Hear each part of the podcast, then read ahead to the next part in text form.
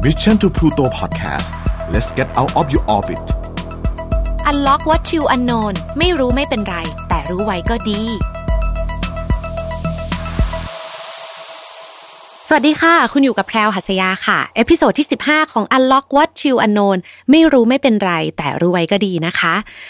ยังคง concept ของรายการค่ะ เรื่องที่แพรวจะเล่าเนี่ยก็อาจจะเป็นเรื่องที่คุณผู้ฟังหลาย ๆ ท่านรู้สึกว่าเอ้ยรู้ไปก็เฉย ๆ อะไรเงี้ยแต่บางท่านก็อาจจะรู้สึกว่ารู้ไว้ก็ไปคุยกับคนอื่นขำๆก็อยากจะคง concept แบบนั้นนะคะ วันนี้เนี่ยจะมาคุยกันเรื่องของเป็ด นะ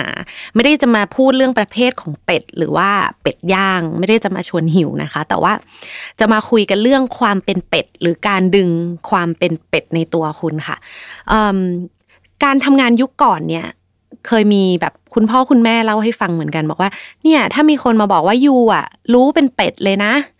มันจะกลายเป็นเหมือนคำนกาทีฟนิดนึงเนาะรู้เป็นเป็ดเนี่ย อาจจะเป็นเหมือนว่า ทำไมไม่รู้อะไรจริงจังสักอย่างอะไรเงี้ยแต่สำหรับแพลวนะแล้วก็สำหรับคนรอบตัวแพลวตอนนี้เท่าที่คุยมาเนี่ยแพลวรู้สึกว่าเดี๋ยวนี้เวลาบอกว่ายูเป็นเป็ดมันเหมือนคำชมนะคะ รู้สึกเหมือนกันไหมเพราะว่ายุคนี้เนี่ยมันเป็นยุคที่แบบเราทำอย่างเดียวไม่ได้อะยิ่งที่ผ่านมาทุกคนน่าจะคุ้นเคยกันสถานการณ์โควิด มันทำให้เราเป็นทุกอย่างที่เราอยากจะเป็นได้ เป็นทุกอย่างที่เราไม่ได้อยากจะเป็น แต่มันต้องเป็นคือแบบอะกับตันเครื่องบินมาแบบส่งอาหารได้ แดนเซอร์มาทำอาหารได้วิศวกรรมมาทำเต้าหวยขายได้ หรืออีเวนคนที่ไม่เคยคิดว่าตัวเองจะพูดต่อหน้าคนหมู่มากได้ แต่ว่าพอดีตำแหน่งตัวเองมันบังคับให้ตัวเองอยู่ตรงนั้นอยู่ดีกลายเป็นสปีกเกอร์เฉยเลยอะไรอย่างเงี้ย คือแพรวรู้สึกว่ายุคนี้เนี่ยการที่เรารู้เป็นเป็ดทำอะไรได้หลายอย่างเนี่ย มันดีมากๆ คือถึงไม่มีโควิดแพรวก็ยังรู้สึกแบบนั้นเอ่ออย่างเช่น คนเป็นยูทูบเบอร์ก็ไม่มีใคร แทบจะไม่มีใครที่ ที่พูดหน้ากล้องเป็นอย่างเดียว โดยมากเขาก็จะต้องถ่ายเป็นตัดเป็นอีเวนต์คุยกับลูกค้าเป็นดีลงานเป็นอัปโหลดวิดีโอเป็นหรือ skill ต่างๆ ที่เกี่ยวกับการถ่ายวิดีโอ เช่น พูดหน้ากล้องเป็นเต้นเป็นร้องเพลงเป็นหรืออะไรก็ตามอะแพรรู้สึกว่าการเป็นเป็ดในยุคนี้มันคือคำชมมากๆอย่างแพรเป็นฟรีแลนซ์เนี่ยถ้าใครมาบอกว่าแพรเป็นเป็ดแพรก็เออเออเออเป็นเป็ด แล้วบางทีเนี่ยก็จะรู้สึก คุ้นๆกับคำนี้เหมือนแบบชอบคำนี้นะคะ แต่ทีนี้เนี่ยวันนี้เราจะมาเล่าให้ฟังค่ะว่าเหตุผลตั้งแต่ในอดีตเลยว่าทำไมเขาถึงชอบเปรียบเทียบคนที่ที่แบบเหมือนดูทำอะไรครึ่งครึ่งกลางๆ ขอใช้คำนี้ละกันครึ่งครึ่งกลางๆเนาะว่าเป็นเป็ด ไม่ว่าจะเป็นการทำงานการใช้ชีวิตการเรียนนะคะ คือมันมีความเชื่อค่ะ มีคำกล่าวของคนโบราณที่บอกว่าเป็ดเนี่ยเป็นตัวแทนของความแบบเออเขาเรียกอะไรเอาดีไม่ได้สักอย่างอะแรงไหม แต่มันประมาณนั้นจริงๆคือเหมือนกับว่า เวลาเดินอะ ก็แบบดูตูดเขามันก็จะแบบบิดไปบิดมาเนาะเดินก็แถไปแถมาคือเดินไม่ตรง เดินก็ไม่เร็วเหมือนเดินแปดแปดแปดแปดอะเหมือนเคยได้ยินคำว่าคนเท้าเป็ดไหมคะคือเท้า เวลาเดินแล้วมันจะแผดแผดแผดอะอย่างนั้นเลย หรือเออบินก็บินได้แบบเตี้ยๆระยะไกลไม่ได้ไม่ได้เหมือนนก บินก็เป็ดแปดนิดเดียวตกอะไรเงี้ย ว่ายน้ำก็ได้แต่ว่าก็ว่ายได้แค่เหนือน้ำจะว่ายลงลึกไปเหมือนปลาอะไรเงี้ยก็ไม่ได้ เพราะฉะนั้นมันก็เลยกลายเป็นคำเปรียบเทียบว่าทำครึ่งครึ่งกลางๆ ทุกอย่างอะไรเงี้ยนะคะ แต่คุณรู้ไหมคะความสงบนิ่งลอยตัวอย่างเขาเรียกว่าสง่างามเหนือผิวน้ำภายใต้น้ำเนี่ยขาทั้งสองข้างของเป็ดเนี่ยมันออกแรงพายอยู่ตลอดเวลานะ เพื่อให้ตัวมันเนี่ยสามารถลอยไปลอยมาได้ อันนี้เพาเพิ่งรู้เหมือนกันเพานึกว่าน้องแบบลอยอยู่เฉยๆเหมือนเราอยู่บนห่วงยางไม่นะ ขาทั้งสองข้างของเขาเนี่ยเหมือนเขาว่ายอยู่ตลอดนะ ถ้าเปรียบเทียบกับคนเราเนี่ยมันก็คือเหมือนเหมือนคนประเภทหนึ่งที่สิ่งที่คนเห็นเหมือนอยู่เฉยๆ แต่จริงๆ แล้วเนี่ยภายในของเรามีแรงพุชอยู่ตลอดเวลา เราทำอยู่ตลอดเวลา คือหลายคนอาจจะคิดว่าการที่ตัวเองเนี่ยทำงานได้หลายอย่าง แต่ไม่ได้ดีโดดเด่นไปในทางใดทางหนึ่งเลยเนี่ยเป็นปัญหา แต่จริงๆเนี่ยถ้าลองคิดอีกอย่างนะคะ การทำได้หลายอย่างเนี่ยเพราะว่ามันคือข้อได้เปรียบนะแล้วก็ศักยภาพเฉพาะทางเนี่ยมันเป็นเรื่องที่สามารถฝึกฝนได้อาสมมติเช่น เราทำเป็น 3 อย่าง มีคนบอกว่าเอ้ยทำไมเราทำได้ไม่ดีสักอย่าง ใช่มันแค่วันนี้ไง แต่ผ่านไปอีกสักหกเดือนสักปีหนึ่งเพราะเชื่อว่าถ้าเกิดเราทำตัวเหมือนเป็ด แล้วเราว่ายน้ำด้านใต้ไปต่อเนื่องเรื่อยๆอะ ไอ้สามอย่างที่เราทำเป็นอะมันอาจจะไม่ได้ดีสุดเวอร์แต่มันจะต้องดีขึ้นบ้างถูกไหมคะ เหมือนแบบคนที่ทำอะไรหลายอย่างทำสิ่งเดิมซ้ำๆไปถึงแม้ว่ายังไม่เก่งอะแป๊บหนึ่งอะมันก็จะต้องคล่องขึ้น คุณออกกำลังกายไม่เก่งคุณออกท่านี้ไม่ได้ คุณฝืนทำต่อไปเรื่อยๆ วันหนึ่งเนี่ยคือมันก็ไม่ได้เก่งเป็นเทรนเนอร์หรอกแต่คุณก็ต้องเก่งขึ้นอยู่แล้ว อย่างแพรวเนี่ยแพรวเป็นคนหนึ่งที่เชื่อเรื่องของการทำงานเป็นแบบหลาย ๆ อย่างนะคะ เช่น ขาดอะไรไปเนี่ยมันจะได้ ไม่อดตายอะ่ะเหมือนแบบชีวิตจะได้แบบยังยังดำเนินต่อไปได้นะคะ วันนี้ค่ะก็เลยมีข้อแนะนำคร่าวๆนะสำหรับใครที่อาจจะเริ่มกำลังทำตัวเป็นเป็ดแต่ท้อแท้เพราะโดนคำคอรหาอาจจะเป็นคนรุ่นพ่อรุ่นแม่คือเข้าใจนะ เขาไม่ได้คุ้นเคยกับการทำงานเป็นเป็ด เท่าคนรุ่นเราอันนี้ต้องยอมรับก็เก็บไว้เป็นแรง drive ตัวเองแล้วกันนะคะ ในเวลาที่ไม่กล้าเริ่มทำอะไรใหม่ ๆ หรือ เริ่มไปแล้วแต่ไม่รู้จะไปต่อยังไงดี หรืออีเวนแบบไม่รู้จะเริ่มต้นยังไงดีทำมาแล้วก็โดนว่าอะไรเงี้ย ก็วันนี้มีคำแนะนำไม่กี่ข้อล้วกันค่ะหวังว่าจะเป็นประโยชน์ข้อแรกนะคะทำต่อไปแม้ว่าจะมีใครบอกว่ามันครึ่งครึ่งกลางๆสำหรับแพลเนี่ยแพลรู้สึกว่าข้อนี้สำคัญเกือบจะที่สุดเลยคนที่สำเร็จส่วนใหญ่ค่ะ เขาจะเชื่อมั่นในตนเอง แล้วก็เชื่อในเป้าหมายที่แน่วแน่แม้ว่าคนรอบข้างอาจจะไม่เห็นด้วยนะ แต่ถ้าตัวเองเชื่อแล้วก็ทำต่อไปถึงแม้ว่าคนรอบตัวแบบเฮ้ย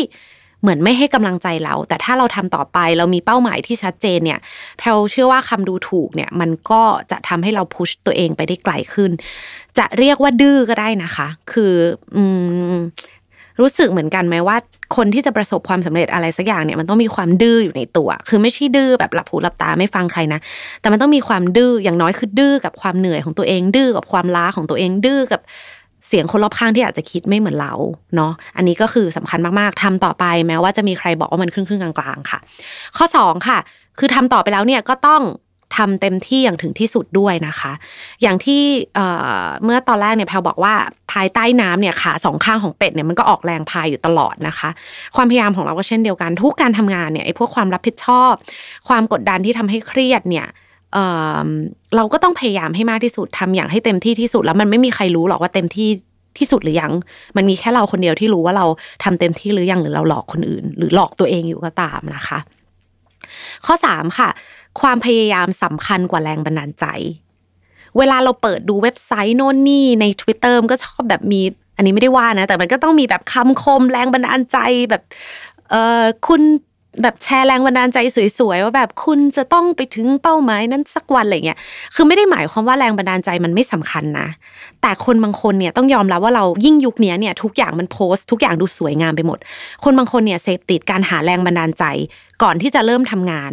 แล้วก็ไม่ได้ให้ความสำคัญกับการทำงานขนาดนั้น คือเหมือนกับว่ามัวแต่หาแรงบันดาลใจ มัวแต่จะคิดว่าตัวเองจะมีอารมณ์ทำเมื่อไหร่ แต่มันไม่ได้ทำสักทีหรือมัวแต่ไปเสียเวลากับการแบบ กับการท่องโลกอะแบบหาแรงบันดาลใจแบบเฮ้ยฉันขอท่องโลกก่อน แต่มันไม่ได้พยายามทำในสิ่งที่เราทำจริง ๆ เราก็ไม่ได้ค้นพบตัวตนจริง ๆ เพราะฉะนั้นข้อนี้เนี่ยก็อยากให้ทุกคนคิดอินมายนะคะ ว่าไม่ว่าไงก็ตามความพยายามหรือการลงมือทำเนี่ยมันสำคัญกว่าแรงบันดาลใจนะ แรงบันดาลใจอาจจะเป็นจุดแรกที่เริ่ม แต่หลังจากนั้นเราต้องพยายามทำต่อนะคะ ต่อมาข้อที่ 4 ค่ะนี้นักธุรกิจหลายท่านน่าจะเป็นกันก็คือกล้าที่จะเสี่ยง แม้ว่าเป็ดเนี่ยจะบินไม่สูง หรือแบบไม่ได้บินไกลอย่างนกนะ แต่เป็ดสามารถบินได้ไกลพอสมควรนะคะ หรือแม้ว่าจะดำน้ำลึกไม่ได้แบบปลาเนี่ย แต่ก็สามารถหาอาหารบนผิวน้ำกินได้นะ คือคนทำงานหลายอย่างเนี่ยก็ก็เหมือนกันค่ะ มันก็อาจจะมีความเสี่ยงที่ทำผิดบ้าง เพราะเราไม่ใช่แบบ professional ในทุกอย่าง เราไม่ได้สามารถ handle งานทุกอย่างได้ แต่ความกล้าที่จะเสี่ยง รวมถึงความพยายามในข้อเมื่อกี้เนี่ย มันก็ทำให้เราน่าจะผ่านไปได้ละกันใช้คำนี้นะคะ ข้อสุดท้ายแล้วค่ะถ้ามีปัญหาเราล้ม ก็ล้มแล้วลุกแล้วกันค่ะ แล้วก็ยอมรับแล้วก็เป็น lesson learned แล้วกันเนาะ lesson learned เหมือนก็คือแบบเก็บมาเป็นประสบการณ์เพราะว่าทุกอย่างแบบมันใช้ได้จริงเสมอ ขอเล่าประสบการณ์ส่วนตัวเพิ่งเกิดขึ้นเมื่อวานเลยไอ้ยอมรับทุกความล้มเหลวเนี่ย เมื่อวานเนี่ยแพลคือตอนนี้แพลกับที่บ้านก็มีการทำแบบทำเต้าหวยขาย คือตอนแรกเริ่มต้นมาจากคุณน้าทำแล้วแบบว่าญาติญาติชอบทาน แล้วเพื่อนๆก็ชอบทานสุดท้ายก็เลยทำขายในช่วงโควิดนะคะประเด็นคือเมื่อวานเนี่ยเราต้องไปส่งให้เพื่อนตัวเอง ที่บ้านเลขที่นี้เลเซนะสมมติว่าบ้านเลขที่ 99 ถนนราชพฤกษ์ สมมติราชพฤกษ์26อะบ้านเลขที่ 99 ถนนราชพฤกษ์26 เพื่อนส่งมาแบบนี้ 99 ราชพฤกษ์26เขตตลิ่งเขตตลิ่งชัน แต่พอแพร search หาในแอปส่งของเนี่ยแพรก็คือเขียนเลย 99 ราชพฤกษ์26แพรก็กดเลย โดยที่ไม่ได้ดูว่า เฮ้ย มันคนละเขต เขตที่แพรกดไปเนี่ยมันคือเขตปากเกร็ด มันก็ทำให้แพรเป็น lesson เป็นบทเรียนที่แพรทำให้แพรรู้ว่าในกรุงเทพเราอะถึงแม้จะบ้านเลขที่เดียวกัน ซอยราชพฤกษ์ยี่สิบหกเหมือนกัน แต่เราไม่ได้ดูเขต ไม่ได้ดูชื่อเขต มันไปคนละโลกเลยค่ะ มันห่างกันเป็นสิบกว่ากิโลเมตรต้องจ่ายค่าส่งเพิ่มเป็นร้อยบาท หลังจากนั้นเนี่ยแพรเก็บมาเป็น lesson เลยว่า โอ้โหปกติแพรไม่ได้คุ้นเคยเรื่องของการส่งของ ไม่ได้คุ้นเคยเรื่องทางในกรุงเทพแพรไม่เก่งเรื่องนี้ แต่จากนี้ไปแพร lesson แน่นอนแพรเก็บมาจำแน่นอนว่า ถนนราชพฤกษ์จะตัวเลขซอยเดียวกัน จะบ้านเลขที่เดียวกัน ยังไงก็ตามเราต้องดูเขตด้วย ไม่งั้นเนี่ยมันก็อาจจะส่งไปคนละที่ได้แพลเก็บมาเป็นประสบการณ์ แต่สำหรับพนักงานส่งของที่เขาทำงานนี้จนชินเขาอาจจะรู้สึกว่า เอ้า เรื่องแค่นี้แพลไม่รู้อะคนละเขตมันก็ต้องคนละที่อยู่แล้ว ถึงแม้จะถนนเดียวกันซอยเดียวกันก็ตามอะเรายอมรับจริง ๆ ว่าเราไม่รู้ เพราะฉะนั้นมันไม่มีใครรู้มันไม่มีใครเก่งไปทุกเรื่องใช่ไหมคะ เราก็ ต้องล้มแล้วลุก แล้วก็ยอมรับทุกความล้มเหลวพยายามไม่ทำอีกละกัน ขอแอบเล่าตอนจบของนิทานลูกเป็ดขี้เหร่นะ ลูกเป็ดเนี่ยตัวที่ต่างตัวที่คนบอกเขาขี้เหร่เหลือเกินเนี่ยหนีออกจากฝูงมาอยู่ลำพัง สุดท้ายเขาก็เติบโตแล้วก็ได้พบตัวตนที่แท้จริงว่าน้อฉันเป็นหงงามที่หลงฝูงนะคะ ชีวิตเราอาจจะไม่ได้สวยงามเหมือนลูกเป็ดนะเนาะแต่แพลเชื่อว่าถ้าเราเริ่มทำถ้าเราทำตัวเป็นเป็ด แต่ว่าก็เป็นเป็ดที่มีความพยายามเป็นเป็ดที่ว่ายน้ำตลอดเวลาเนี่ย มันก็น่าจะพาเราไปอยู่ในจุดที่เราแฮปปี้แล้วก็มีความสุขแล้วก็สำเร็จในชีวิตได้เหมือนกัน ก็เอาเป็นว่าอยากจะให้พอดแคสต์ตอนนี้เนี่ยเป็นกำลังใจให้ใครหลาย ๆ คนละกันนะคะ ขอบคุณที่มาของข้อมูลด้วยจาก Night Life dot pace academy ค่ะ แล้วก็ที่สำคัญเนี่ยยุคนี้เราได้เห็นคนเป็นเป็ดเยอะขึ้น ยังไงเป็นกำลังใจให้กับลูกเป็ดทุกตัวแล้วกันนะคะ นี่คือทั้งหมดของ unlock what you know ไม่รู้ไม่เป็นไรแต่รู้ไว้ก็ดีกับแพรวหัสยาค่ะ กลับมาฟังกันได้อีกนะทาง Mission to Pluto ค่ะ ที่ Spotify YouTube Apple Podcast Podbeans SoundCloud เจอกันทุกวันจันทร์นะคะ บ๊ายบายค่ะ Mission to Pluto Podcast let's get out of your orbit Unlock what you unknown ไม่รู้ไม่เป็นไร แต่รู้ไว้ก็ดี